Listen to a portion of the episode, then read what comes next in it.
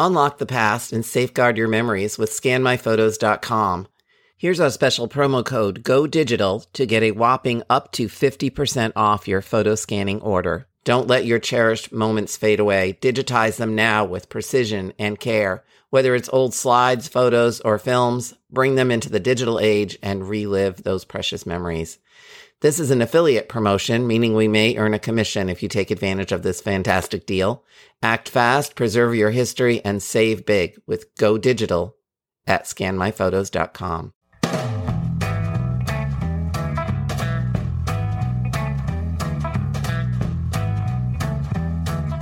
Welcome to Ask Maureen, where we cover historical image analysis, genealogy, and how to work with your family photo collection. I'm Maureen Taylor, the photo detective, and I'll try to answer your questions.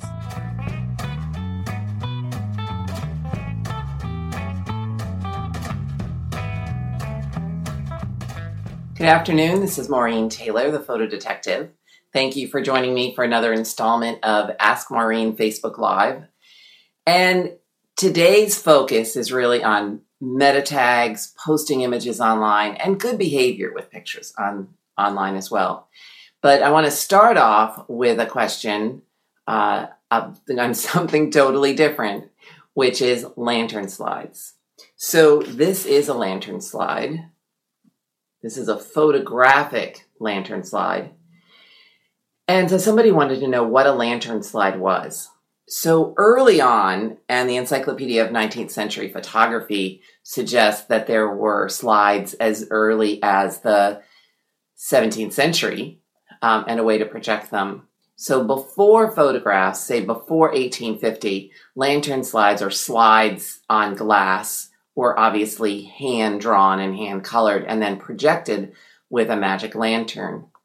And then after 1850, the Langenheim brothers developed a way of putting photographic images on glass and then projecting them. And this was a really popular entertainment in the 19th century. So you would go to your public library and they might show slides of the Arctic, for instance, or slides of Italy. And somebody would talk and tell you more about what you were seeing on the screen. So this is way before PowerPoint. This little one that I'm showing you here is actually a bride. And an artist here in Providence, Rhode Island, which is where I live, created a, it's like a nightlight from them. I mean, this is not somebody's family photograph. It is a person, and I imagine it is someone's ancestor. But this particular slide was created for some sort of presentation. I have a couple of these. I have one, a little wolves in a basket. It was really fun. So that's a lantern slide.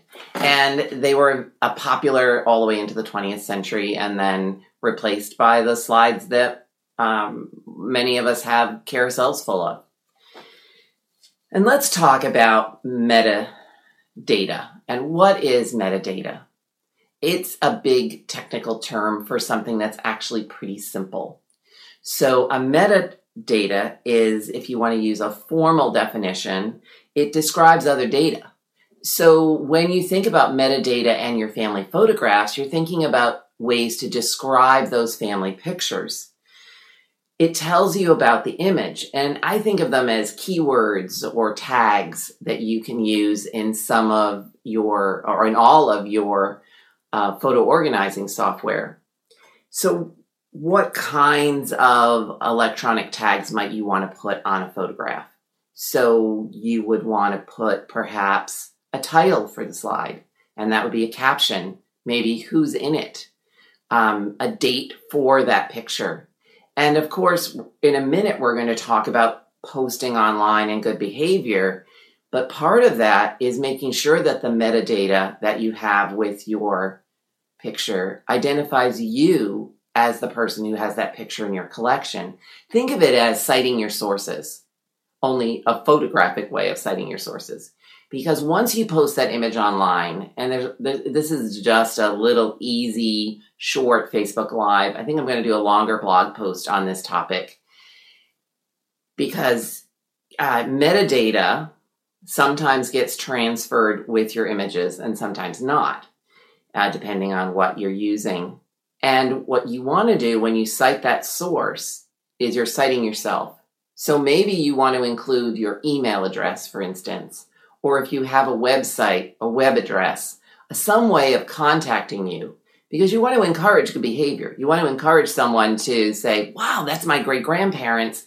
I'd really like a copy of that photograph. And maybe this person has more information about those people. And so by putting that contact information in your metadata, you're giving them a way of contacting you. And it could benefit both of you. You could get information from them, and they can get information from you.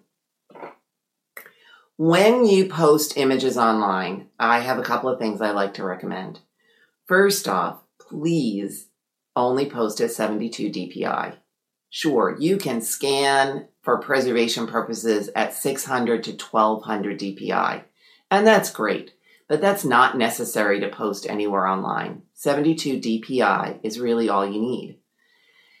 And then I recommend that in addition to the metadata, that you somehow identify yourself on the image. Now, there's a couple of ways that you can do this.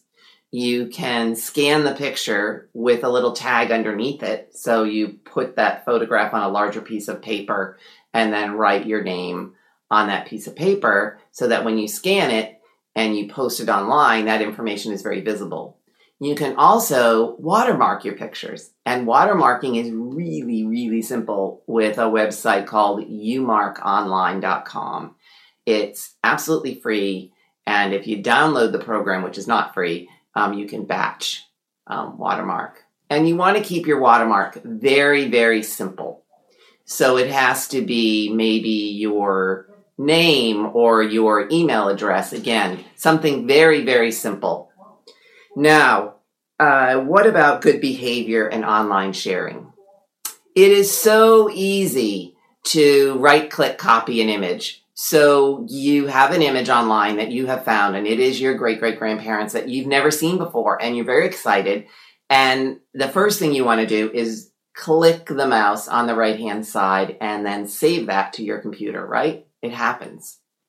But if that person hasn't embedded any metadata and hasn't put a watermark with that picture, you might not remember where you obtained it. And then you find it in your collection and you decide you want to share it on Facebook because you're so excited, or you want to put it on your ancestry tree, or maybe you disagree with what that person has said about that picture and you think it's someone else.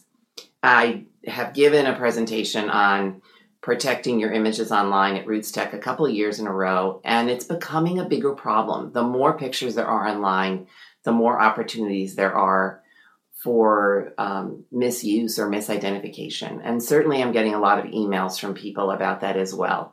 So the watermark helps somebody contact you so they can ask you, gee, I don't know that this is actually the person you think it is. And then sometimes it ends up in my inbox as a photo identification question. And I love those.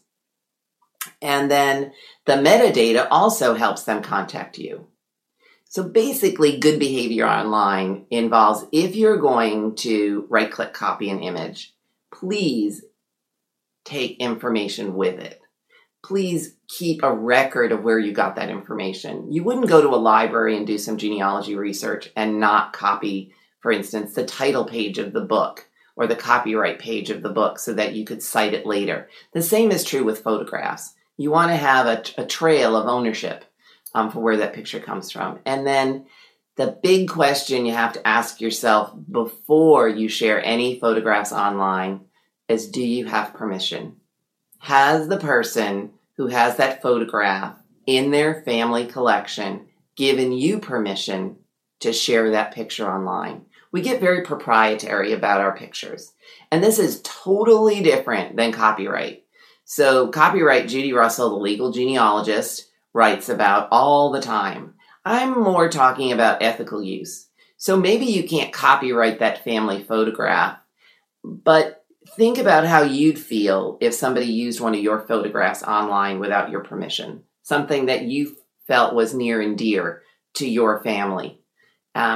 it can be a problem. And certainly all of us are sharing photographs more and more. You can share them on all the major sites, Ancestry.com and FamilySearch. And FamilySearch actually, I believe, recommends that you watermark your images. And even MyHeritage now has that new program called Photo Discoveries, which they demoed for me just recently. And I'm excited to take it for a test drive and write about it. Those are the basics. Metadata identifies things in the photograph, and you pick those keywords. And by the way, keep a list so that you use the same keywords for the same people. Uncle Harry in one photo and Harold in another, or calling him by his given name William in a third place, is not going to help you find all the pictures of that particular person. Posting online, remember, 72 DPI. You want to watermark them, and you want to use those electronic properties. So when you right-click on an image on your computer, you get a little drop-down menu, and one of the options is to save it to your computer, but another one is properties. And in that properties field, you can add the things that I mentioned, your email address, information about the photograph, the metadata data can go in that property field.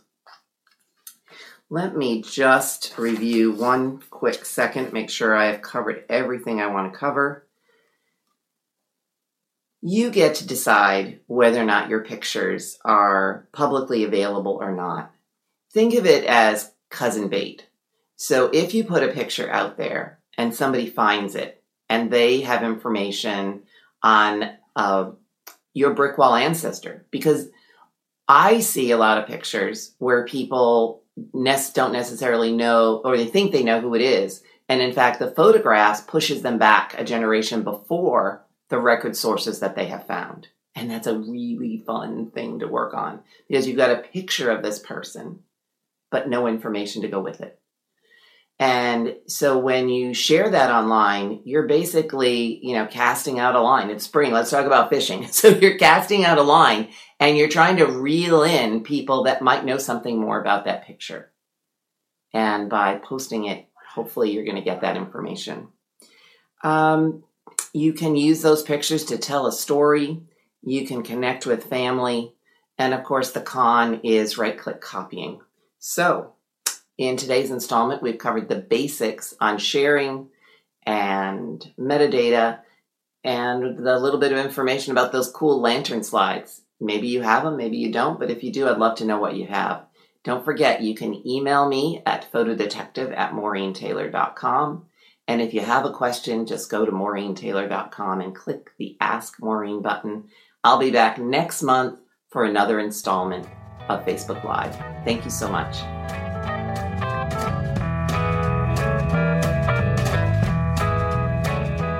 Thank you for watching and listening. You can submit your questions for future episodes using the Ask Maureen button on maureentaylor.com. or through any of my social media contacts. You can find me on Twitter and Instagram as The Photo Detective, and on Facebook at Maureen Photo Detective. I hope you'll come back for the next show. Don't forget to send me your questions.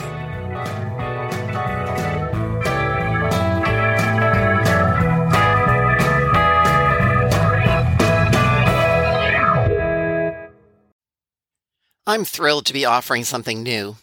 Photo Investigations. These collaborative one-on-one sessions look at your family photos.